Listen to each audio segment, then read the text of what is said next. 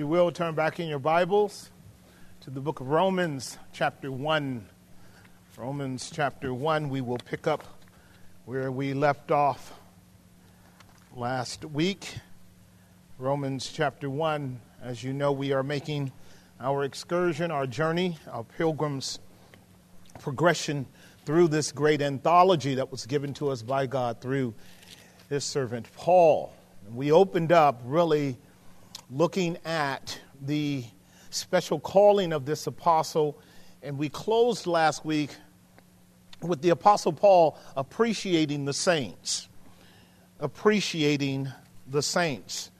In fact, our subtitle after our main theme is the Pilgrim's Progress through Romans, the apostle's love of the saints through the gospel. That's a very good description of the apostle. The apostle's love of the saints through the gospel. He appreciates the saints, especially those at Rome. It doesn't mean he doesn't love the others.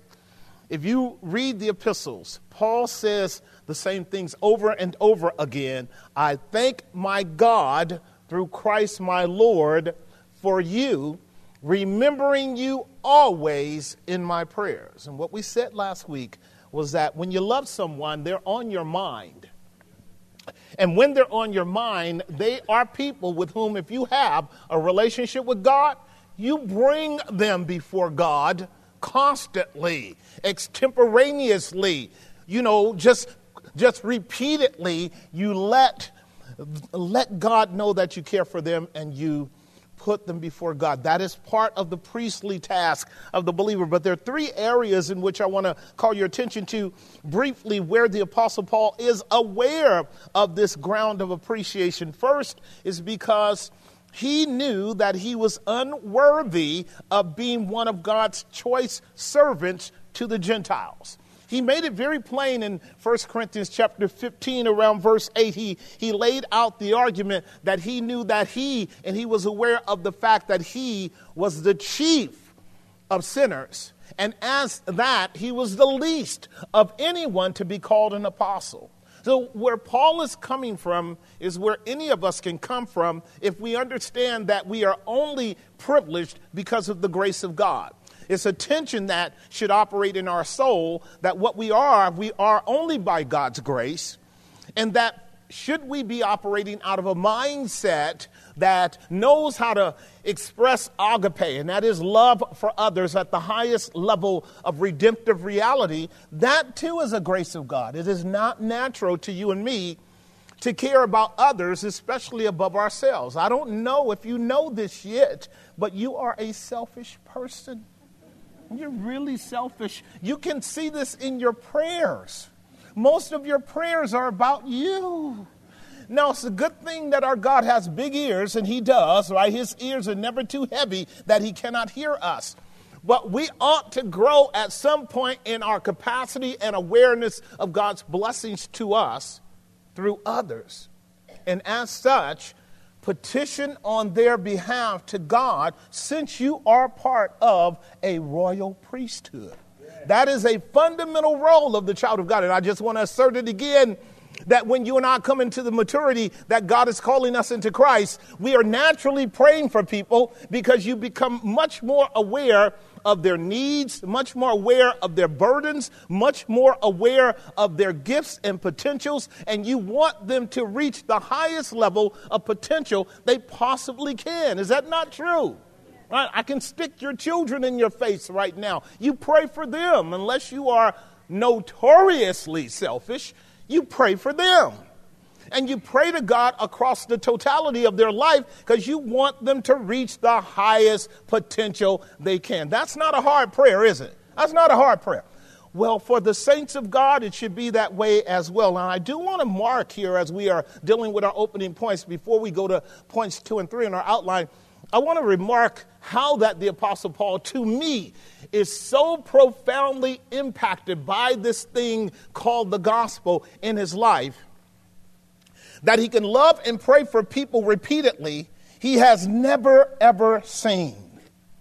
Because that's the case. We'll see here in a moment that the way Paul is writing, he's writing a letter to people who have never met Paul. This is going to be part of his exclamation in a moment as to why it took him so long to get there. But can you imagine someone loving you who has never ever seen you, just heard about you, and because of what you are in terms of how you express your life, they are highly appreciative of your existence. Now, that is agape love because it's not a one on one kind of reciprocating love. This would be the objective love that God pours into our heart for people with which we don't necessarily have any kind of reciprocal benefits. Does that make some sense? It is really the fact that Paul loves the camp of the saints. He just loves the community of faith. He loves the people of God. That's the first and foremost. He's unworthy to be part of the elite community. You guys know that. He persecuted the church. And now he's a major foundation pillar in the building of the church. Secondly, we know that his thoughts are that he's committed to prayerful intercession for their witness to continue in the world. He made mention of that in Romans chapter 1 where he lays out the fact that over in, uh, in verse 12, that is, that I may be comforted together with you by the mutual faith of you and me. And his exhortation was that they, their faith had become known abroad. This is why he's sharing the word of God, because their faith had become known abroad everywhere. But this is not only true of the Roman church, which again, he has not directly impacted. The church at Rome is existing because of other laborers, okay? Paul just happens to be glad that the Roman church is experiencing the gospel for a third and final reason his privilege to be part of the destruction of that beastly system that you and I talked about in Daniel chapter 2 verse 34 and 35. Let me give you a big picture scenario. Daniel 2:34 and Daniel is, is explaining, explicating, interpreting the dream that Nebuchadnezzar has. You and I talked about this before. This is an Old Testament eschatological trajectory into the first century. Here's what Daniel says He says, Oh, Neb, you saw until that a stone was cut out without hands. We know that construction, do we not? We know that that means God is the one that created that stone that that stone was not a product of human labor or human effort. Who is that stone? That stone is Jesus Christ. He's the stone of stumbling. He's the foundation stone. He's the sure stone, right? He's the stone that lays the foundation to Zion. But he's the stone also of which he said himself, the builders have rejected, who has become the head of the corner.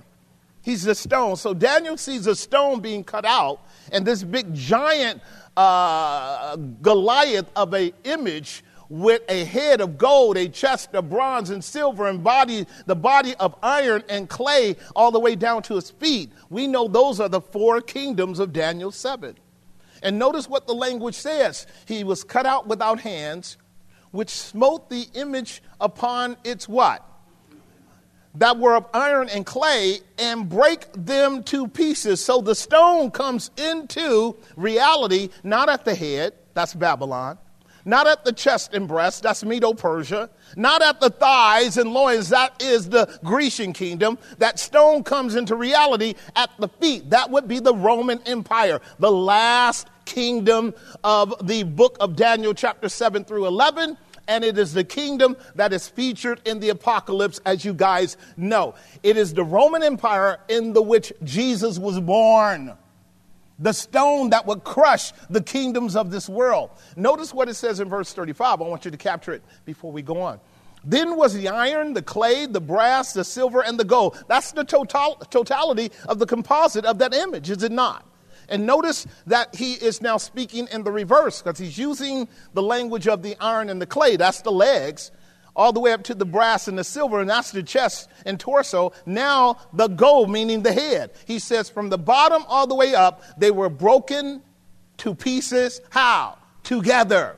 And they became like the chaff of the summer threshing floor, and the wind carried them away that no place was found for them. I could talk to you right here about apocalyptic language because that's the language used in Revelation chapter 21, uh, chapter 21, verse uh, 10, where it speaks, and I saw a throne, a great white throne, and him that sat on it, from whose face the heavens and the earth fled away. This is apocalyptic language of the final judgment day when all of creation gets out of the way of God Almighty when he assizes all of humanity before his judgment throne. The language here is asserting that Jesus, who is that stone, smote the image and the whole thing came down at one time. Do y'all see it?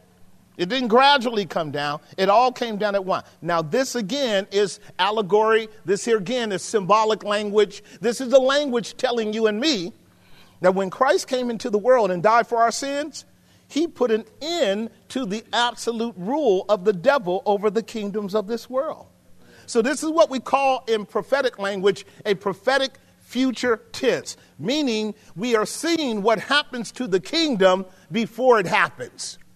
We're seeing it in Daniel's day. This is 586 BC. Daniel sees this in about 522 BC, even before Jesus comes into the world. He sees all four kingdoms utterly destroyed by this one man. And what is his name? Jesus the Christ, the stone of stumbling, the rock of offense, the rock of Gibraltar. He is God's stone, he is God's leader, crushing the Roman Empire. Now, I want you to think about this for a moment because notice how it says, and the wind carried them away. Y'all see that language? All right, that's your psalmist. That is the first psalm in your Bible, right? But the wicked are not so, but as the chaff which the wind blows away. See, if you knew your Bible, you'd be keeping up with me. Because Psalm 1, verse 1 is about Jesus. It's about the only one who knew no sin, did no sin, in him was never any sin. He's the only one that said no, no, no, right? Blessed is the man that walks not in the counsel of the ungodly, nor stands in the way of sinners, nor seat in the seat of the scorn. There's not a person in this room that fits that verse, including me. See, because the grammar in, in, uh, in uh, Psalm 1, verse 1 means he never ever stood in the council. He never ever stood in the way. He never ever sat down among the wicked. That can only be one person. Now, I know you and I are trying not to listen to the counsel of the ungodly, but sometimes you and I and Pilgrim do, do we not? So we know Psalm 1, verse 1 can't be talking about us. We didn't learn that the hymn book got one author, and what is his name?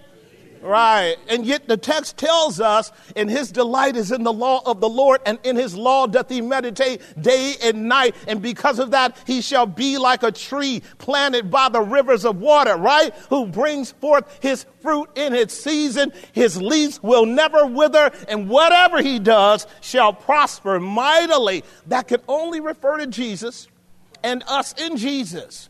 And then the text says, But the wicked are not so but are as the wind that blows away the chaff. This is what Daniel is seeing, and this is what's really happening to our world when you can put on biblical eyes. See, I'm challenging you right now. I'm challenging you to understand that God is on the throne and that as crazy as this world looks right now, we got to see it for what it is. You and I are not called to walk in denial. But behind what's going on in the, on the frontal uh, assumption, on the frontal appearance, there's a God behind this ruling the whole thing. Y'all know that. Right. What gives us comfort is that God is doing his thing. God is doing his thing. And here's what gives Paul comfort Paul was a part of that Roman Empire coming down. And that was because Paul was granted the right to preach the gospel to the Gentiles. Right, and there'll be more to be said on that, but let's go to our first point again under uh, point number two in your outline, which for us today is, is point number one the joy of their salvation in Paul. I do want to once again emphasize the joy of the Roman Christians' salvation in Paul. Paul delighted in it, and this is why we were told in verse 9 and 10 he prayed so fervently. But would you look at me at sub, look with me at subpoint B? He had an earnest spiritual longing for them. Look at verse 11 in chapter 1. Look at verse 11. Notice what it says For I long to see you. You see it? I long to see you. That first line is what I want to grip for a moment because wants, I want us to go back to why it's important to develop and cultivate a love for the people of God. I want, I want to drive this home for a moment. Why it's important to develop and cultivate a love for the people of God in general. The people of God must understand that their position and their blessings and their security is a consequence of the collective body of Christ. Right? The people of God must know you're not getting to glory on your own. You didn't even get into the kingdom on your own. This can be a whole message in itself. But what I want to lift up out of that proposition for you, as we were talking about admonition on Friday, I want to impress upon you that what you are, in part, at least, is a consequence of other people's labors. You have not come into the benefits of the kingdom of God just because you individually were all that. You and I are a composite of the collective labors of the people of God from the beginning of time. I quoted it last week, I'll quote it again. Other men have labored and we have entered into their labors. Now, we don't know where we are on the timeline of God's trajectory. We don't know. What we do know is we didn't start this thing. You and I are way down the line of a whole lot of saints who have gone before us, who have laid a pathway for us to walk in. Am I telling the truth? And it's important, therefore, that you don't think personally in an isolated, again, narcissistic way that you and Jesus is cool. No. No. When Jesus took this man and plucked him like a brand out of the fire, called Paul, who was Saul, he said unto Saul, Saul, Saul, why are you persecuting me? And he was talking about the body of Christ because Saul didn't know Jesus. He couldn't get to Jesus. Jesus was a resurrected, reigning, ruling Lord from glory. But Jesus said, If you persecute my people, you have persecuted me. That's the mindset that I want you to grab for a moment. You can hold on to it, put it in your back pocket. I don't care. Here's what you need to know your welfare, your well being, your prospects for the future, and you becoming a blessing broadly, even more increasingly, will be the product of you loving God's people. It will be the product of you not neglecting to love God's people.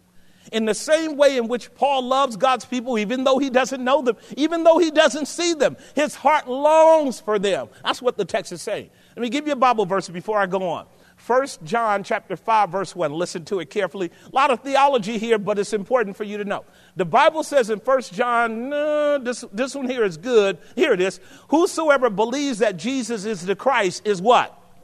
Right, and I've taught you this before. I love the grammar construction. Here it's speaking about us being believers in Christ. And then it says, it's because we are what? Born of God. You need to know the construction there.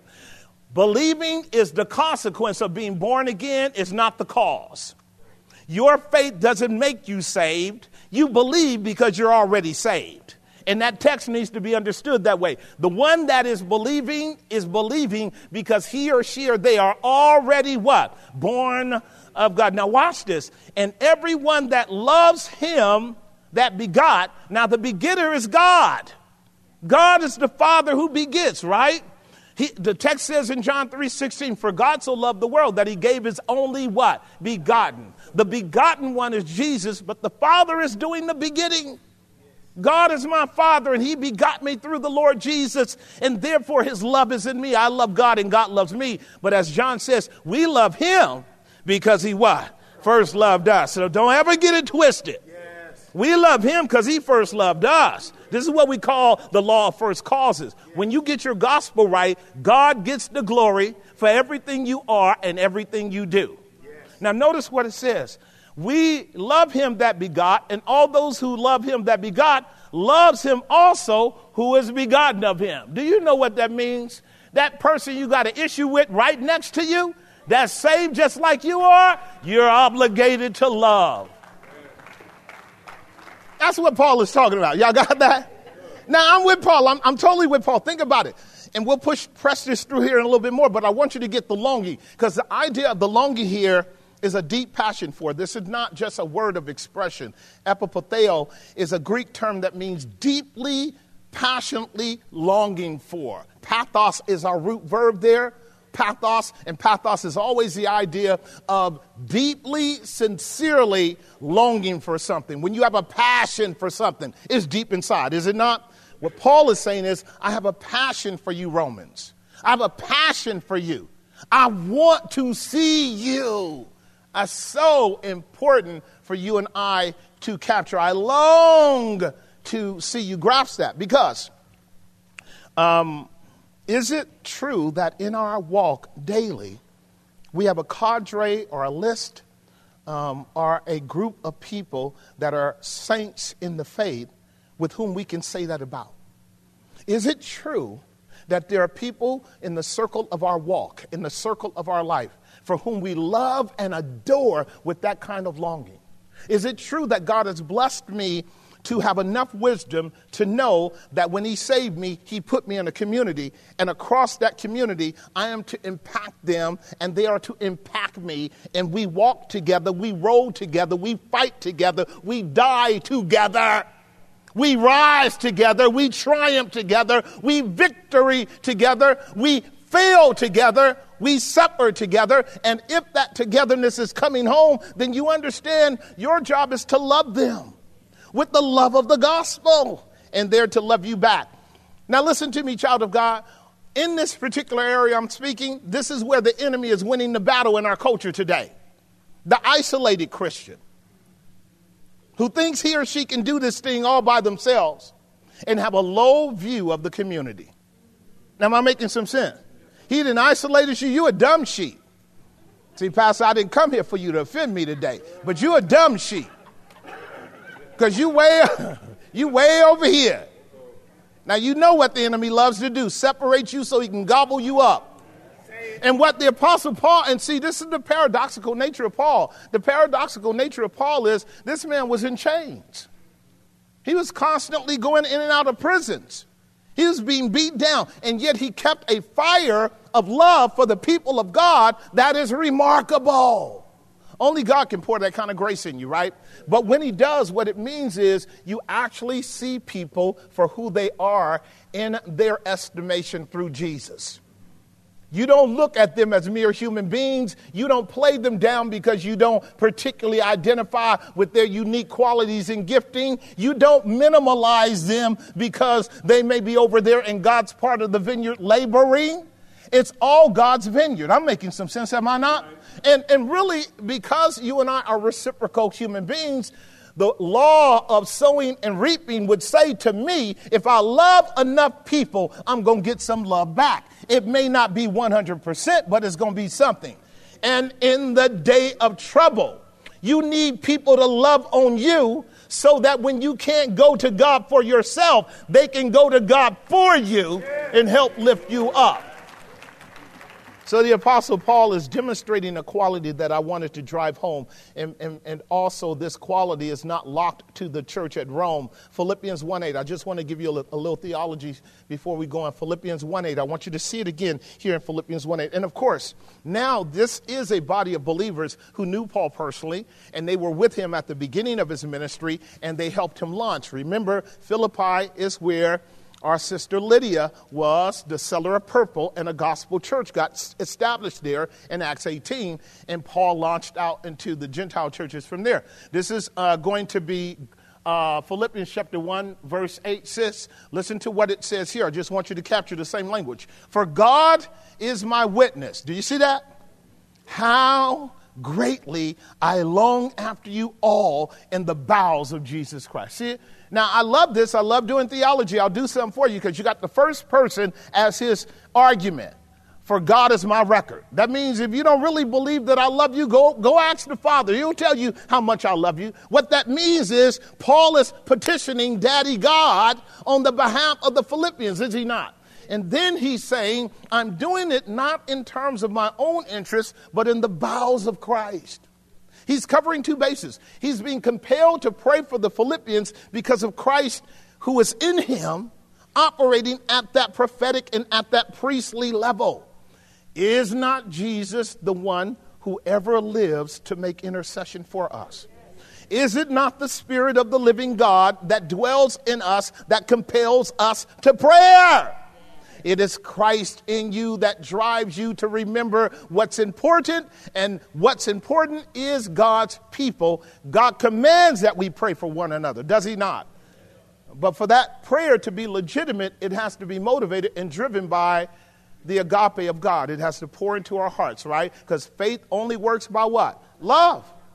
It only works by love. Let me drive this home a little bit more. He said it in First Thessalonians as well. I think it's chapter 3, verse 6. First Thessalonians chapter 3, verse 6. I want you to hear the other expression. What's your argument, Pastor? Paul said this to all of the gospel churches that God allowed him to be a part of. Here's what he did. He said, But now, this is First Thessalonians 3, 6, yeah. But now when Timotheus came from you unto us and brought us good tidings of your faith and charity, that you have, uh, that you have uh, good remembrance of us always, watch this, desiring greatly to see us as we also to what? See you. Now that's a mutual longing, is it not? Now, again, if you knew the book of Acts, you would know in Acts 17, which is right before Acts 18, where the Philippians are started, Paul did a work in Thessalonica, and the church got established there. These are all Asia Minor churches. You know what this tells me? When Paul did the work of preaching the gospel there, he really established deep roots in relationships with those people. What that told me was the people were in radical uh, uh, conversation and dialogue and fellowship with Paul so that when he left, they longed for him to come back. They wanted to see Paul again. And Paul wanted to see them. I'm going to let that roll with you. I want to let that roll with you. There should be people in your life that when they go away from you, you can't wait till they come back again. And then also, you should, you should be the kind of person that when you are done with your time with them, and don't stay too long at their house. Let me help you right now. I'm going to give you a Bible verse, okay? don't stay too long at people's house, okay? Because the Bible tells you you wear out your welcome and then they're going to start thinking crazy things about you. But I am saying, when you leave, people should be so impressed with you that they can't wait to see you again.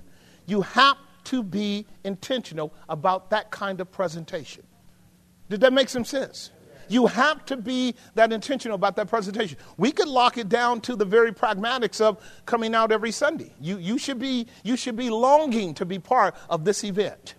Am I making some sense? It should be a reciprocal thing between me and you and the whole community that for a couple of hours we get to love on each other in the gospel and raise the level of the quality of who we are in Christ and share that with one another. That's my next point. Notice what it says in our next point, because I could go on with that, but notice what it says in our next point. And it is not totally unseparated from it. Mutual exchange of what? Fullness. So his earnest spiritual longing was in order that he might impart unto them something and that they might impart unto him something. Again, look at it with me over in verse 11 and 12 the text says for i long to see you that i may what impart unto you some spiritual gift to the end or with the results that you may be established. Now, I want to talk about that briefly. In, in, fact, let me do verse 12 as a group. That is, this is called exegetical, he's going to explain it, that I may be comforted together with you by the mutual faith, both of you and me. Y'all got that? Here's what he's saying He's saying, I want to come together with you because you and I are called to walk in a level of divine fullness. Fullness the pleroma of God, the presence of the Spirit of God in us, our cup filling up, our cup capable of running over, so that we can serve each other with full cups and meet each other's needs in the different areas and particulars of our life. When God brings us together, saints ought to be coming together with a joyful expectation of spiritual things being elevated in their life. This is going to hurt, but I'm going to tell you now you and I come together as believers, it would be a shame if we come and go and there not be a small level of spiritual edification that takes place around who we are in Christ. It would be a shame if we're coming together for a project, for a task, for a material thing, or some other ancillary event. And because we are children of God who dwell in heavenly places in Christ Jesus and have the gifts of the Spirit, that we don't impart spiritual things to us when we're together for five or 10 minutes or 30 minutes or an hour. Am I admonishing someone right now? In other words, your job is not to simply come and go with people who are charismatic, and every believer is. Every believer has something to bring to the table. It can simply be the way you speak, it can simply be the way you gesture. It can be the gift of discernment, the gift of knowledge, the gift of wisdom, the gift of administrations, the gift of helps. Am I making some sense? You have a gift. Now, watch this. Wouldn't you and, I, you and I assume that if we came together, God providentially brought it about? Did He bring it about? Do you think that once He brought you and I together, He said, oh, I got something else to do, and He took off and went somewhere else? That He didn't hang out with you? That he didn't stand there saying, All right, let's do something to elevate our consciousness since we are heavenly minded people. Can we not encourage one another? That's literally the term in your Bible encourage. It's not comfort. Comfort gives us way too much of the kind of psychological therapeutic idea. Ain't nothing wrong with it. When we're hurting, we want to be comforted. And a lot of times when we are seeking help, if we're healthy, we're seeking help because we need comfort. But that comfort needs to be understood not as singularly or narrowly understood as some kind of physical, psychosomatic healing. Comfort in the Bible is always rooted in your spiritual growth. Did you hear that? The term is sum parakaleo. Sum parakaleo. Parakaleo is the term from which we get the comforter or the Holy Ghost, right? The paraclete. Now, the goal of the paraclete is not to walk around like your, your, you know, your Irish uncle or your, not your Irish uncle, but let's just say your English uncle and say yes to all of your wounds. Yeah, they're there. You're going to be fine. That's not his job. The Holy Ghost's job is not to comfort you in your foolishness. The goal of the Holy Ghost is not to make you feel good in your wickedness. The, whole of the, the goal of the Holy Ghost is to get you up out of that mess. Biblical comfort means to be delivered from your woes and the discomfort that comes upon you because of bad choice making. Now, when you have a really good uncle or a really good aunt, they're going to come hug you and say, Now, we got to talk because I heard you've been doing some stuff that just don't work around the house. Am I making some sense? And by the time auntie goes away, you got some band aids on, but you glad she came. When uncle goes away, you know, you got some internal wounds, but the Bible's very clear. Faithful are the wounds of a friend, right? Deceitful are the kisses of an enemy. When the Holy, Holy Ghost shows up in your life, and he's going to frequently do it through people that he has assigned to you to love you, and he's assigned them to you for you to love them. Now, I know, I know I'm getting in your business again. I need to really keep moving, but I'm just here to say if we had our way, we would choose who we want the Holy Ghost to bring to our life every day to be the means of our edification, right? He doesn't work like that. I'm sorry, and you ought to know this by your own family. if you if you could have chose your family members, you'd have chose a whole different group of family. Am I telling the truth? And you know, you know, you scratch your head wondering how am I related to him? But he doing the same thing with you. How am I related to her? And we both calling ourselves Christian. This is where Christ in you, the hope of glory, should be elevated, particularly when you come together and you discover you have gifts to solve problems. Believers shouldn't come together and then depart and not have problems solved. Even if it's a matter of talking them through and saying, let's take them to the Lord, next time we come together, maybe we will have some advice and counsel. Am I making sense? That's exactly what Paul is saying here. So, our, our third sub point before we move on for me is absolutely fascinating. It's everyone's gifts being used for God's glory and the edification of the body and for the further impact of the gospel witness in Rome. That's what he wants to see done. That's what he's getting at here when he says, in order that we might mutually engage in a faith conversation that results in our edification and our mutual comfort. I can imagine, can you, the coming of the apostle to the people at Rome. I'm just going to dig into this for a moment and depart. Think about Paul writing you a letter and saying, I'm on my way. Okay, and when we come together, we're going to get at it. We're going to get down. We're going we're to deal with some real issues. And I'm coming full of gifts. Because I've said this before. When you and I are walking with the Lord properly, we are walking in a level of fullness that whenever we come together with anyone, God always has the potential through you to be a blessing to them. It is not normal to be an empty handed saint. It is not normal for a child of God to go around with empty cups, begging. It's not normal, it happens. And, but in the serendipity of a relationship where God providentially says, hey, you know, Jess, I want you to go hang out with such and such. As soon as I get that assignment, I'm already thinking, how can I pour into them? I'm already thinking, Lord, what gifts have you given me? Help me identify them. Because whatever that brother or sister needs, I want to be able to bless them so when they go away from me, they have more than when they showed up. Am I making some sense, shout Think about the Apostle Paul coming to the Romans and the Romans only hearing about his ministry.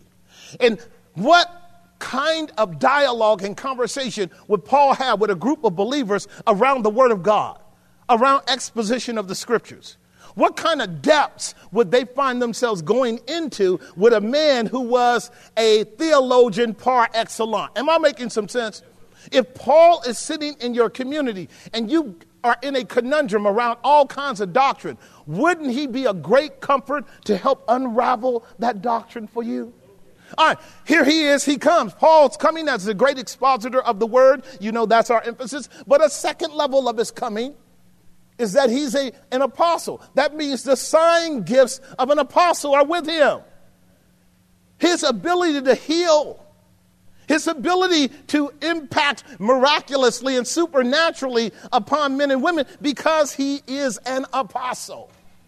Think about the apostle showing up, and you know, you know how we talk around here. There are no New Testament apostles, all right? Because the apostles can raise the dead. You ain't never seen a brother raising nobody's dead. They lied about it 10 times over. I'm to help you.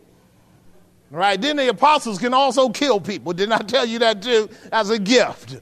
Peter said, Y'all out of here. See you later. And, but the capacity to do what were called the sign gifts, I want you to hear this. Think about how enriched the Romans were to have an apostle in their community. Stay with me. One more thing before we go on. See, this is the blessing about being around mature people in the faith who've had major, major experiences in spiritual warfare and spiritual battles and in conflicts and how to negotiate them and how they overcame all kinds of trouble, trouble you haven't even entered into yet. Wouldn't you want to sit around and hear Paul talk about all of the assignments Christ gave him? and how Jesus showed up in those assignments and spoke to Paul personally. Wouldn't you want to hear all that? Wouldn't you want to hear all that?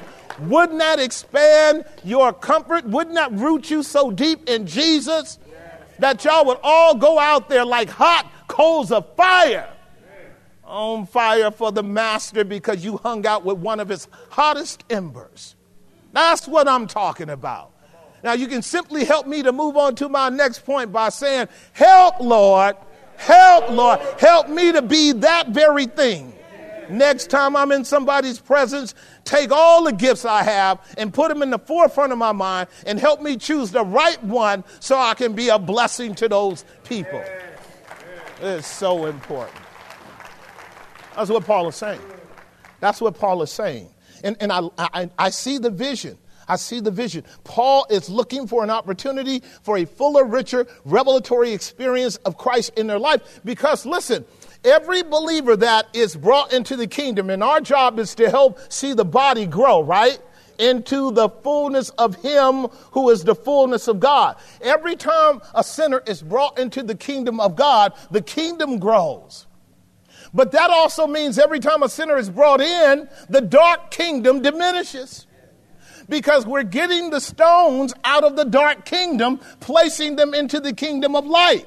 As the kingdom of God grows, the kingdom of darkness diminishes. You need to get that. As the kingdom of God grows, the kingdom of darkness diminishes because God is taking material from Satan's kingdom, which he stole from God, and he's getting it back and he's establishing his own kingdom. You can make this very pragmatic if you want to.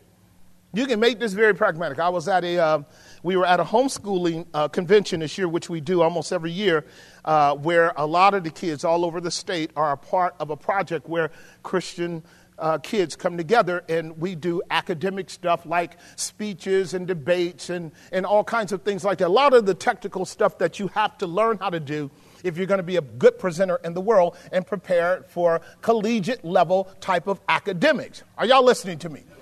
And I was reminded once again of being privileged to be a part of it because of course my wife and I did homeschool some of our kids in part, and we, we know the challenges of homeschooling, so we pray for homeschoolers in that regard. But please understand, homeschoolers have figured this thing out. And to be a part of a group of people who are of the same mind around the true and the living God, of people from every ethnic group, Y'all hear me? And for us to be engaging in academics across several different disciplines, and I was super happy because a lot of the saints at Grace were there, so you know we always throwing down, and uh, I was happy that we were representing, right? And uh, and I was going look at the mutual edification of the young people to us, and us to the young people. Those young people are getting prepared to deal with the real world because they're taking their worldview from an educational level very seriously. Am I making some sense? I, really do want this to come home to you because there's this kind of duality or dichotomy in some of our Christian mindsets that we can kind of have a Christian idea over here in the corner and the rest of it is secular. Did y'all hear that? That's a lie from hell. That's a lie from hell. And if you let your kids live within the space of this kind of duality in a way in which you don't seize and bring into captivity that secular system that they're in, because some of us have to grow up in that system. We too poor and broke to do anything else. And plus, God owns that system too. The gospel has to bring into captivity that whole secular environment for the glory of God in Christ too. That makes sense, right? So if your kids are going to be doing public school, they're going to be doing public school with largely pagan, God hating, antichrist oriented, trained and cultured people. Mama and daddy, you have to be serious about insulating your kids and then even equipping them to be able to be a blessing to a lot of those kids in the secular institution who are lost. And we know that happens too. So I'm not, I'm not uh, dissing the secular school system in that regard, but boy, I can tell you, it's a major stronghold of darkness.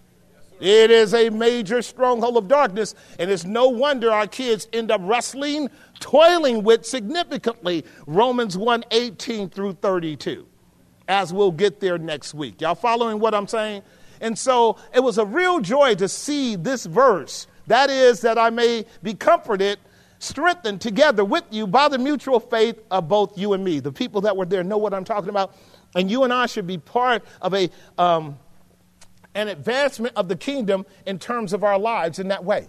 You should be part of the advancement of the kingdom of God in a small way or a significant way as well. Did y'all hear what I said? I don't care what job you have, you should be bringing the kingdom to it. I don't care what job you have. You should be bringing the kingdom of God to you. You should not be assuming that greater is he that is in them than he that is in you. You should not be assuming that and you should be making an impact. You should be a soldier for Christ, ready for anyone that's crying out help in that secular system. And you have God's ear, and God has your ear, and God says, That's the one, minister to them. Am I making some sense? All right, let's keep it moving then on, unto the final point that I want to work through and go home. Paul is making it clear to our dear brothers and sisters at Rome that he, he never once detoured to be committed to coming to Rome. Rome is like the big prize. Rome is like the, the ultimate reward, the ultimate aim. The Roman Empire, insofar as Rome itself is concerned, and many of us have been there, ain't even no big deal in the flesh, if y'all know what I'm saying.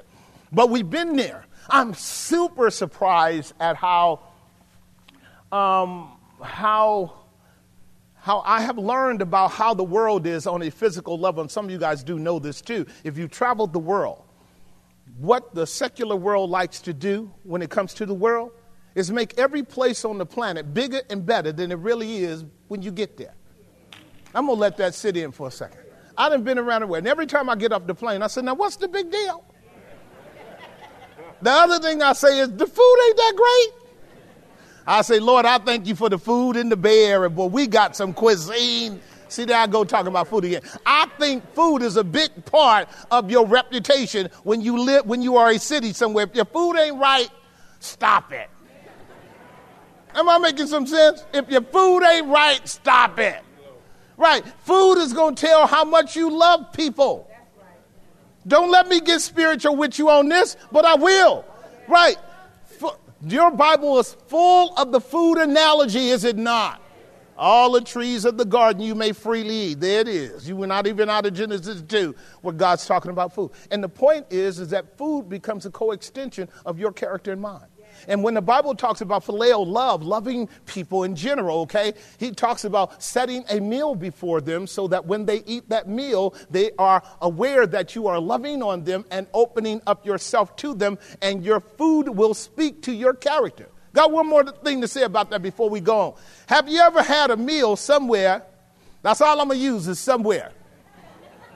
so that means it can be private, it can be public, you, you know, they set a meal before you. And immediately upon eating that meal, you go, man, ain't no love in this meal. Do, do y'all know? Wow, ain't no love in this meal. And when you go away, there's nothing in you that says, I want to come back. No love in the meal. Did you hear what I just stated? Please listen to me so I can go on and finish my point. That's significant. Love is a sense, love is a dimension, love is a quality. Good cuisine and, and, and chefs, they know this. You cannot cook lovelessly and people love your food. It, it can't be done. And then, brothers, you know you got a problem at home when that food is not tasting lovely. You know you got a problem when. You go, okay, four days in a row, no lovely food. See, I, I, I, let me move on to my final point. Point number three I long to preach the gospel to you that are at Rome too. The Apostle Paul is stating over in verse 13 these words Now I would not have you ignorant, brethren, that often I purposed to come to you, but was let hitherto, that's a King James phrase that could be fixed better, I was hindered I was kept back. I was restrained. Y'all got that? I want to talk about that here in a moment. He says, Man, I've been wanting to come to Rome because Rome is the tier mark of getting the gospel out for all kinds of reasons we can talk about later. But Paul is letting them know, I purpose to come to you often, but I was hindered. Because I'm wanting to come in order that I might have some what? Fruit among you also, even as other Gentiles. So that exegetical parsing there simply means that Paul had never gotten to Rome to preach the gospel to establish local churches. But obviously, other people had gotten there. Am I making some sense? All right, so let me help you right quick on an excursion that comes under point number one, uh, point number A, subpoint A, under point number three in your outline. Providence has taken me the what? Long route. It's very important. Sometimes you and I want to do something and we want to do something at a certain time in a certain way, and then God shows up and says, I'm God. That's a short version for saying God's way is going to always win out. And this is how God sanctifies you. Because frequently you and I think we're the king and God's the servant. And we want to go somewhere at a certain time and be there at a certain time and do it in a certain way because we just know what's right. Lord, now this is my schedule. I need you to check off on my schedule. There's the plane we flying. We got to get in at 6.05. Lord, be up, Lord, because we got to get there. And then Lord says, no, I'm God. And everything gets discombobulated. And now you are reminded God is God. Now, your motive may have been right, your desires may have been right, but God got a whole lot of other factors playing into why you can't go or why you can't go now. And for us, we know when you understand the book of Acts in its linear progression that Paul could not go to Rome until he covered at least 15 other bases around the preaching of the gospel and bearing record to Jesus and suffering for the cause of Christ. Did you guys hear what I just stated? He wanted to go to Rome, but God had 17 other stops for him. And in half of them, Paul was beat up and persecuted. He wants to get to Rome And the devil knows he wants to get to Rome because devil, the devil is a territorial demon. He knows when Paul gets there, he's going to tear some butt up. I'm just speaking metaphorically in terms of the power of the gospel being able to do what it does. Paul is very clear on knowing the power of God in him. He knew how God worked in him. He knew if he gets to Rome, lights are getting cut on, roaches are scattering. Only, you know, poor people know the analogy here. Only poor people know the analogy here. The lights are getting cut on, roaches are scattering, and we're going to do some cleaning up, are we not? Paul knows that, and this is why the enemy is trying to stop him at every juncture. At this very point, the Roman Empire, Claudius Caesar, Acts chapter 18, verse 1, has ran all the Jews out of Rome. This is chapter 18. I'm going to walk you through a few verses to give you some context before we get to our final point, which um, is Paul's objective. And these things, Paul, de- and after these things, Paul departed from Athens and came to Corinth. Let's keep going. Verse 2 and found a certain Jew named Aquila, born in Pontus, lately come from Italy. So she was of the Roman ilk, with his wife, or he was of the Roman ilk, with his wife Priscilla. You guys know Aquila and Priscilla, right? Now they're Jews, but they're in Rome. Because that Claudius had commanded all Jews to do what? depart from Rome. Now, if you guys have been keeping up with me with our eschatological studies, we know that Josephus wrote about the war in 66 uh, AD, and, and the Jews were engaging in uprisings, trying to overthrow the Roman Empire insofar as they're colonizing the Jewish people. And Christ already told them, You're going down. I don't care what you do, you're going down. But they were fighting. And what they were doing all throughout the Roman Empire was instigating conflict, and they were certainly instigating conflict against Christians. Okay? Now, that's a big story in itself. Please let me help you have a, a, a jettison view of Christianity, Islam, and Judaism. Okay? Here's how that goes. Whenever your religion gets captivated by politics, you turn into a beast. Did y'all get that? That's really simple. That's really simple. Now, it's because when you politicize your religion, you get power. And some people are in it for power. That's where we are today, are we not? You politicize Christianity, it becomes powerful, and now you got the state paying you money to, to do things that you know are not Christian. Same thing with Islam. Same thing with Judaism. Judaism is going to matriculate itself up and entrench itself, embed itself in power brokering systems in order to do what it does. So the Christians. So the Muslims, they're all wrong in that area. Are y'all hearing me? Because the cause of the gospel is not taking over the power dominant systems of the world, it's impacting men and women at the heart level on the ground. I know you got it, but it's hard to buy in a country like ours that's so given over to politics. But here's what's happening Claudius said, You Jews, y'all got to go. But that also meant Jewish Christians because you had Jewish Jews and then you had Jewish Christians, obviously, right?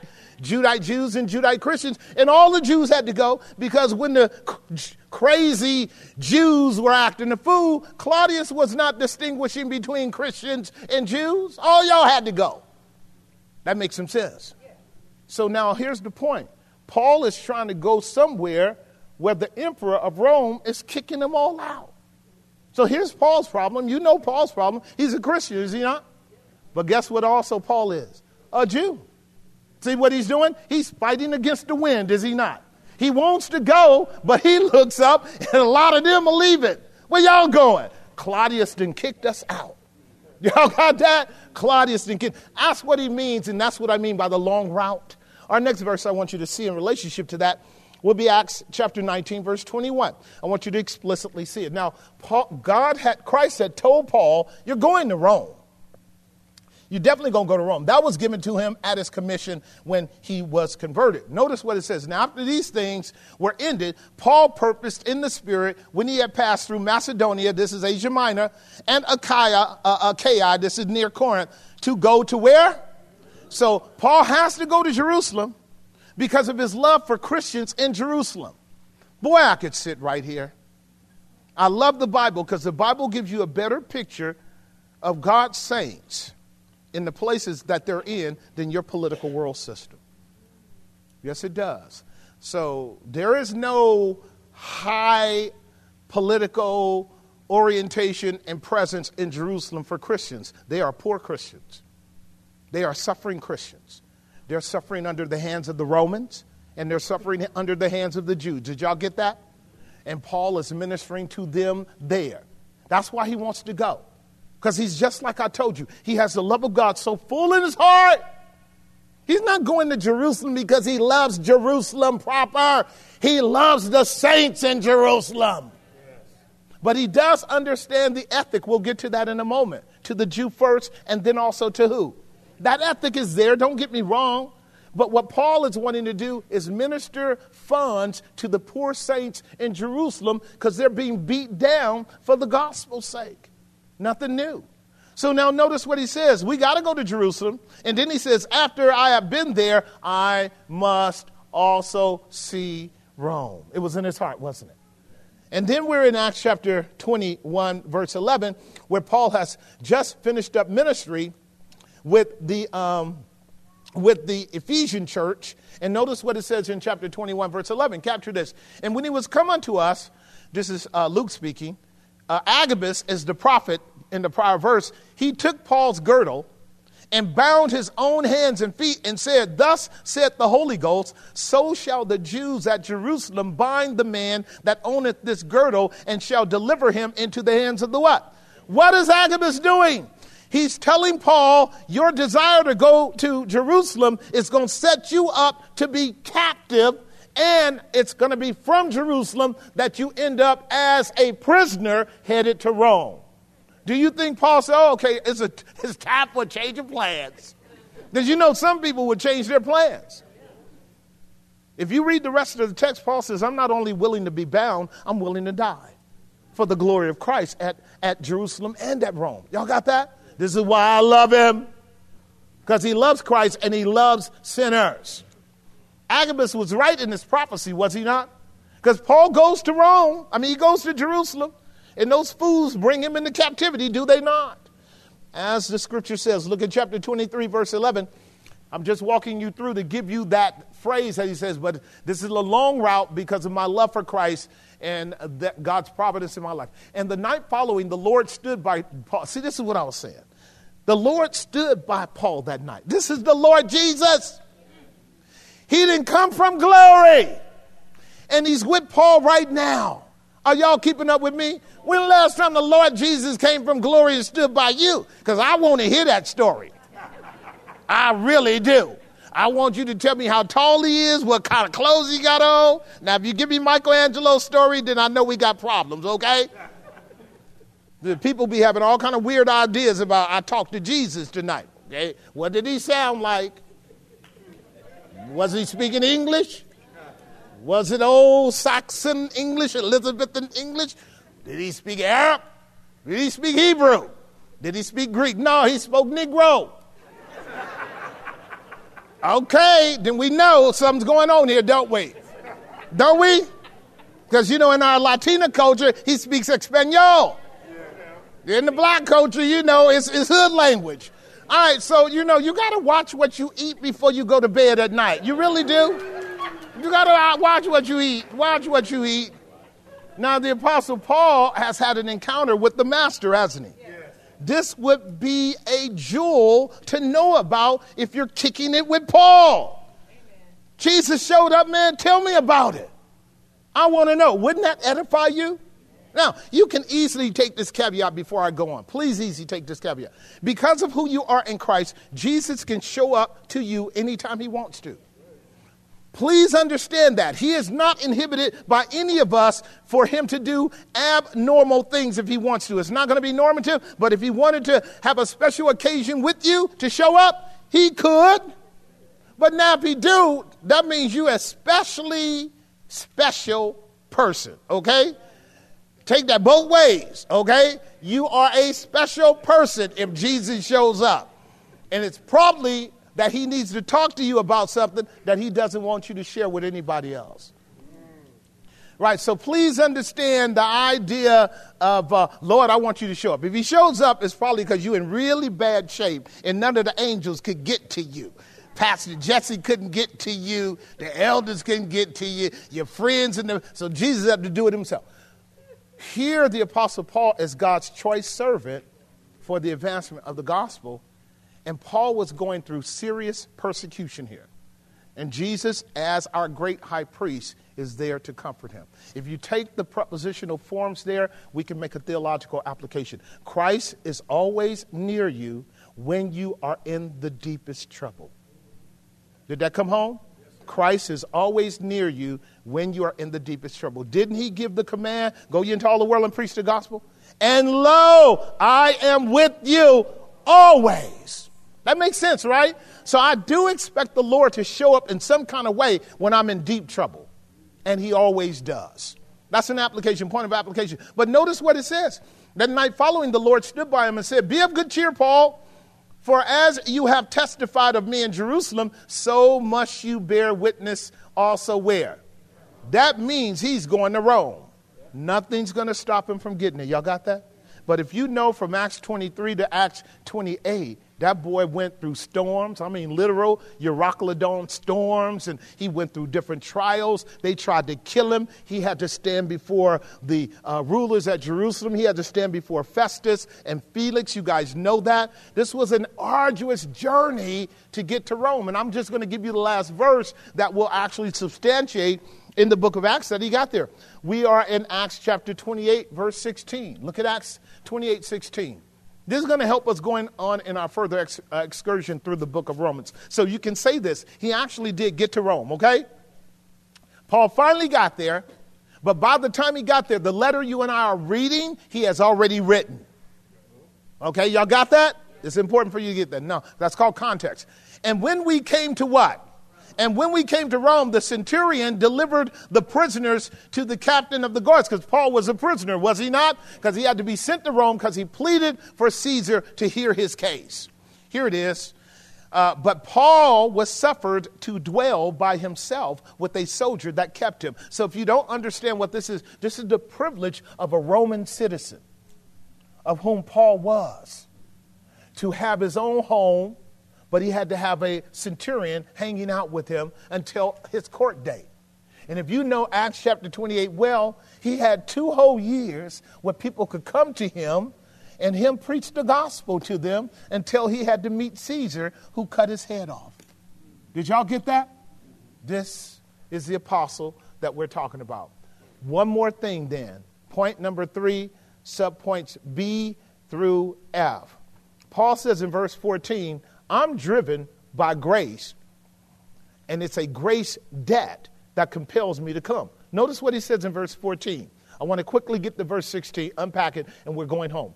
He says, I'm a debtor both to the Greeks and to the barbarian, both to the wise and to the unwise. So, as much as in me is, I am ready to preach the gospel to you that are at Rome also. Just a brief insight there.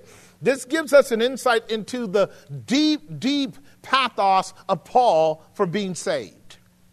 When he says, I am a debtor to you all, what he's saying is, I used to serve the dark kingdom in killing Christians.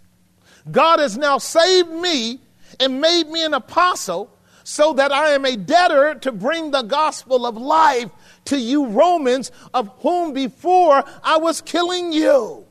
Let me see if I can make a translation out of that for you and me. There was a time when you weren't saved. I'm sorry if you thought you were, but there was a time when you weren't saved. And in your darkness, you were stealing from God. And when you were stealing from God, Pastor, I never stole. You just lied. That's called stealing. You were stealing from God because you stole his glory. You stole his time. You stole his honor. You stole his resources. You didn't give him praise for it. You and I are thieves from the beginning. It's a good thing that God saves thieves, even to the uttermost that come to him by faith. Right? And so, uh, as Paul was, so you and I were, we were living a life of theftdom. Now, the Bible says the wages of sin is what?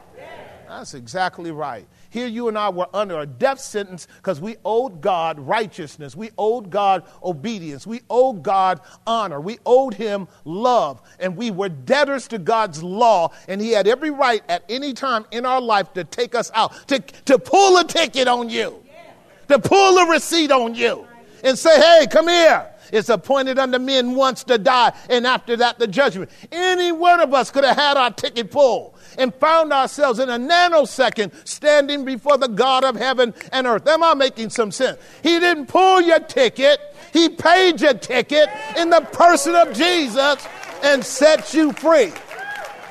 That's what He did. That's what he did. And he let you keep living until the time that he would call you by his grace, as we are learning that pilgrims are. Am I making some sense? You're a debtor to grace, child of God. You are a debtor to grace. And Jesus told us how to pay that debt off. Go into all the world and preach the gospel. We should be supporting the very mechanism that called us out of darkness into his marvelous light because we owe men and women we owe men and women the right to hear Jesus saves. Jesus paid it all. All to him I owe. Sin hath left the crimson stain. He what? He washed it white as snow. And there's a message of redemption for men and women that they must hear before God pulls their ticket. And Paul is committed to it. Now, here's what he says Here's what he says. I love this. Look with me at verse 16. He says, Because, because I'm not ashamed of the gospel of Christ. Do you see it? I'm not ashamed of the gospel of Christ. And then he marks, because it is the power of God and the salvation to everyone that believes, to the Jew first and also to the Gentile. Let me unpack this just a little bit for you. When Paul says, I am not ashamed of the gospel, under subpoints B and C, or C through F, here's what he's saying I am not ashamed of the gospel because there's nothing in the gospel for me to be ashamed of. So I want to work with you on that. Right. So when he says, I am not ashamed of the gospel, it is not fundamentally him recoiling from it as if he has a defect in him. What he's saying is, the gospel does not embarrass me. The gospel does not let me down. The gospel does not lie, fail, or change. The gospel does not say one thing and does something else. When he says, I am not ashamed of the gospel, he's saying the gospel is not a proclamation that God will do something and then God doesn't do it. It's not a proclamation that God has done something, but then you discover that he did not do it. Please, when he uses the term, I am not ashamed, he's saying because the gospel has proven to me to be exactly what it is. And this is what the gospel is technically it is God's dunamis, it is God's power to do exactly what God said the gospel would do. Under your third point, it's the power of God. I have in your outline, it's power, it's power, it's what? It's real power. It's real power. Listen to Paul in 1 Corinthians 1.18. I'm going to talk about this just a tad and walk it through because I want you to get it. He's not ashamed because there's nothing in the gospel that ever went wrong. Like the gospel is a friend with Paul, and he's a faithful friend. Like the gospel became Paul's identity, and the gospel never betrayed him. Isn't that, isn't that a worthy gospel? Like every time Paul showed up in the name of the gospel, the gospel showed up in the name of Jesus. And then the gospel did what the gospel does. It comes in dunamis. Now, this dunamis is showing up in many ways of which you and I want to think through right now. He says, For the preaching of the cross is to them that perish. What? That's exactly right. The gospel doesn't save everybody that hears it. It's not meant to save everybody that hears it. And the gospel certainly inclined not to pay any attention to people for whom the cross is foolishness. Did y'all hear that? Right, the gospel has to work with you who somehow think you are better in your condition than you really are. So when you hear the message of God assuming a human nature and dying on the cross for the sins of rebellious human beings, when you go, that's not for me, then God's going to take his time and work on you until you come to understand my only hope is that gospel. Okay, but in the meanwhile, he's going to let your foolishness about assuming that the gospel is foolishness keep you in deception. Listen to what he says. For the preaching of the cross is to them that perish, what? but unto us, but unto us, but unto me, unto you who believe this gospel, it is the power of God. Do you guys see that? So I want you to understand the construction there because this will help you when I get back to Pilgrim. It's foolishness to those that are perishing, but unto us which are presently being saved. Capture the construction. Which are presently being saved. Those of us who are presently saved are in the process of salvation. Did you get that? Which are presently being saved. In other words, our salvation is an ongoing journey. God called us by his grace and the power of the gospel opened our eyes and it put us on a journey of which we are on that journey because of the power of God. Did that make some sense? Because we are being saved, not only individually but collectively. Think about it like this God saved you, but God got other people he has to save too. Am I making some sense? So God is saving us. The us is in the collective again. Don't you don't get to always say God saved me. No, God's saving us. I'm gonna narrow this down and make application. I'm gonna narrow this down and make application. Suppose you're the only one in your family saved, Christian, and you are getting on your horse and making your way to Calvary as you should, because that's where God is to draw you to, right? If I be lifted up, I will draw all men unto me right? But once he draws you to him and you get through the wicket gate and your cross is, your burden is liberated by the glorious cross work of Christ, is God done with you? Is he done with your family? Is he done with your wife? Is he done with your kids? Please understand, there is a Christiana behind Christian. Am I making some sense? And this is why we continue in the faith, loving men and women, because we are in the process of being saved. Does that make some sense? We are in the process of being saved. That is the power of God. This is why I like the way Paul puts it. Listen to what he says in verse uh, verse uh, verse 16. To everyone that what? To everyone that believes, not to one that believes, but to everyone that believes, to the Jew first and also to the Gentile. Paul saw this gospel save men and women like dominoes. And he knows everywhere he goes when Jesus is in it, folks getting saved. Yes. Did that make some sense? And this is what he's saying. The same gospel that saved him is saving others. Yes. Now, as we're learning, you and I will go through a unique pilgrim journey. God will hold you out for a long time before he breaks you down. But that's all according to his own sovereign providence. For those of us who are being saved, we have to be patient with others while God is bringing them to a saving knowledge of Christ too. That's what Paul is happy about. Its power is real. Listen to 2 Timothy chapter 1 verse 7 through 9. I want you to capture a few more verses for us to understand its power is real. His power is real. I know how powerful the gospel is. Can I tell you how powerful it is? Right now, while I'm preaching the gospel, God's dealing with somebody. I know that for a fact. I know that God is dealing with somebody for a fact. He's calling them out of darkness. He's illuminating their mind. He's confirming them in something. He's shifting them. He's moving them in certain directions right now while under this gospel. Does that make some sense, child of God? It could be your child. It could be your friend, whoever's listening online. That's the way the gospel works. That's why we preach it. Because we know the Holy Ghost hunts people down. He hunts them down. He taps them on the shoulder. If they're hard head, he gives them a knuckle. You know how your daddy used to do. He gives them a knuckle. Then they know it's daddy. Because some of his saints is hard headed saints. Pastor, why you preach so loud? Because some of them are hard headed saints. For God has not given us the spirit of fear, but of what? That's dunamis and love and of a sound mind. I love that triad. Look at verse 8. He's going to explain it. Be not thou therefore ashamed of the testimony of our Lord. So Paul is telling Timothy, be like him. Don't be ashamed of the gospel. The gospel can work. Now, Timothy had a problem with persecution. Okay, I'm just letting you know. Paul resolved that persecution is coming. And he's trying to get Timothy to understand persecution is not going to stop God from using you. Okay? Now that, that's a conversation we can have at another time because Americans we don't we don't like it. We're ready to sell Jesus out for just a little uh, political persecution.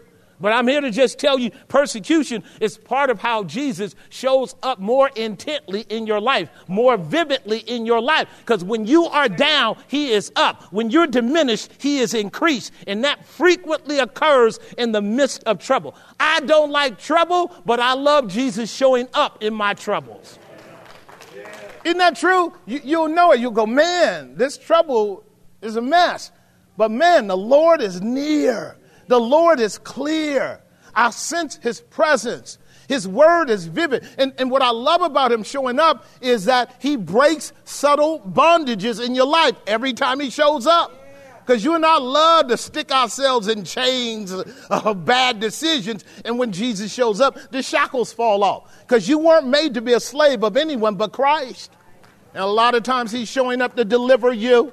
He's showing up to deliver you, and you'll know it. It'll be a paradigm shift in your understanding. This is what Paul is going to say right now, if you guys are not bored with what I'm saying. Listen, but be thou a partaker of the afflictions of the gospel according to the what? Right, there's power for your affliction. There's power for your affliction. Verse 9, I love this. I'm going to do verse 9 and 10. Who saved us and then what? Called us with what kind of calling? A set apart calling, a sanctified calling, not according to our works, but according to his own purpose and grace, which was given us in Christ Jesus before the world began. That means God's plan was placed in Christ before you had a being, and he brought it to pass in time so that he hunted you down and told you it's a done deal. Rest in Jesus. Is that not true? The gospel's a done deal. It comes to you in a power that accomplished eternal redemption in Jesus long time ago. And then it comes to you in a power that brings you into the believableness of that gospel. Please understand, not everybody believes the gospel. And when you look at the person who doesn't, you have to understand that there's a power missing because it takes power to believe. Did that make sense? Right. And God gave you grace to believe the gospel today, and He didn't give another person grace. He left them to their unbelief because we're all unbelievers until we become believers. Did y'all hear what I just stated? We're all unbelievers until we become believers. And to become a believer, God has to overcome your resistance, your prejudice, your antithesis, your antipathy. Your not wanting God has to be overcome by God wanting you. That's the power of God. Ask Paul. Paul didn't want this gospel when he was Saul. He met a man that was greater than him on the Damascus Road, and the show changed, didn't it? That's what Paul is teaching, which was given us in Christ Jesus before the world began. Look at verse 10. I love this. Here it is. This is, this is an extremely important proposition. But is now made manifest. What's made manifest, Pastor? The gospel. How is the good news made manifest? By the appearing of our Savior, Jesus Christ. Whoa, when? In his incarnation. He appeared in this incarnation in his life that he lived perfectly as the God man, in his death at Calvary's tree, in his resurrection from the dead, which means that he didn't sin when he died, he bore our sins. Because if he was a sinner, he would have never risen from the dead. Am I making some sense? When he rose again from the dead, he had justified us from all things which we could not be justified by the works of the law. That's why we talk about the risen Lord. He's risen. That is the gospel. He's risen. The debt is paid. Sins are paid for. Righteousness is procured. A man can be made right with God by faith in Christ. Is that good news, child of God? Listen to it. And here's what it says The Savior who appeared has abolished what? He's abolished. Do y'all believe that? Do you believe that your sin debt is abolished? Do you believe that the threat of debt is uh, death is abolished? Do you believe that if God wanted to, you don't have to die? I should stop right here. It's really true. If God wants to, you can go right to heaven right now. Did y'all know that? Because the sin debt is paid for, the death debt is paid for, the death of death and the death of Christ is paid for. Death has no sting, the grave has no victory. If God wants to, He can dispatch you to glory right now, and no demon in hell could accuse God of unrighteousness. Jesus said, I'm the resurrection and the life. Anyone that believes on me, though he were dead, yet shall he live. And the one that is that believes on me shall never die. Do you believe this? That's what he said to Mary and Martha. Now, you and I know that death is an economy. He uses it. Just because I'm teaching now, I'm almost done. He uses. Some of us going to die because there's a point in the man wants to die. Because God has a plan on the day of resurrection of raising our bodies from the dead. Did that make some sense? But he does not have to do it. He could come right now, and the rest of us, we can just go on up to glory. Y'all do know that, right? We can check on out of here. Now, I know that's a real desire for some of you. Lord, I don't want to see death. Would you just come wrap this thing up and catch me on up? That's the Harpazo doctrine. We'll be dealing with that. But there is a blessing in death. When I am preaching sermons to uh, people in memorials and funerals, I am preaching Psalm 116 constantly. Precious in the sight of the Lord is the death of all of his saints. There are great lessons in our death for people who are still living because we get to remind them that there is a day of resurrection coming. Let me just say one more thing with that. You and I don't know the hour of him calling us to death. So, between now and death, if you don't know the Lord Jesus Christ in the pardon of your sins, God's merciful to you right now. God's merciful to you to be breathing his air and to have heard his gospel and to have not yet bowed the knee to Jesus. He's merciful to you. He, he does not have to leave us in this state of rebellion, but He does because that's His nature. He's a long suffering God. He's plenteous in mercy and goodness, and He delights in showing mercy. But we going to have to pay that debt if we die without Christ under this merciful tenure of Him letting us live and breathe His air while we constantly rebel against Him. Am I making some sense? One more thing here. The gospel not only declares the abolishing of death, but it has brought life and immortality to light. Do you see that? It has brought life and immortality to light. The nature of the preaching of the gospel is to tell men and women where life can be found. I can be here a long time. When you think about all the other religions in the world, half of them don't know where life is. And, and, a lot of those religions are promising you things that make no logical sense. Others are saying you got to work, work, work, work, work, work, work, and you might get life, you might not. That's certainly Islam. There are others that are saying there's no life after death. That's Hinduism. Am I making some sense? Folks are ignorant of life and immortality until you hear the gospel preached. What the gospel says is God, who is our life, has obtained eternal life for everyone that believes on him. He that hath the Son hath life, and he that does not have the Son of God does not have life. Do you believe this? Verily, verily, Jesus says, He that heareth him that sent me has eternal life. That is a grand proposition, child of God. Is that a grand proposition? Now, I'm getting ready to close down here. I'm in evangelist mode right now. I'm in evangelist mode right now. And what I'm saying to you is, are you sure that you understand the way of eternal life? Are you sure you want to die without this simple proposition that in Him is life? In Christ is the life. He purchased it at his resurrection. He is it in his essence. He gives it freely to all who call upon his name. Do you want to die without Christ tonight when you don't know anywhere else in the universe where life can be found and can be found as simply as believing on the name of the only begotten Son of the living God? Now you also know I am trusting that the Holy Spirit is wedging the souls of the hearts of men in my preaching right now, wedging the souls of the heart of men because of the rebellion. Only the Holy Spirit can crack that hard heart and open it up and pour in the oil of grace and give men and women an inclination. Maybe this man is saying something right. And so when you leave here, you will not leave here by yourself. God will go with you and the word will impress until you bow the knee in the secret chamber of your own heart and say, I believe that Jesus the Christ is Lord. My argument is that 2,000 years up to this moment, Christianity is not done in a corner. This thing is as broad and as clear and vivid and historically attested to up to now as anything else. There are men and women from every nation, kindred, tribe, and tongue who believes this very gospel I'm preaching. Do they not? They live, they serve, they suffer, and they die for the cause of Christ. Do they not? They worship the one true and living God like we do, maybe in their own way, but it's the one true and living God. He is holy, holy, holy, the Lord God Almighty. Blessed be the name of the Lord God. Am I telling the truth?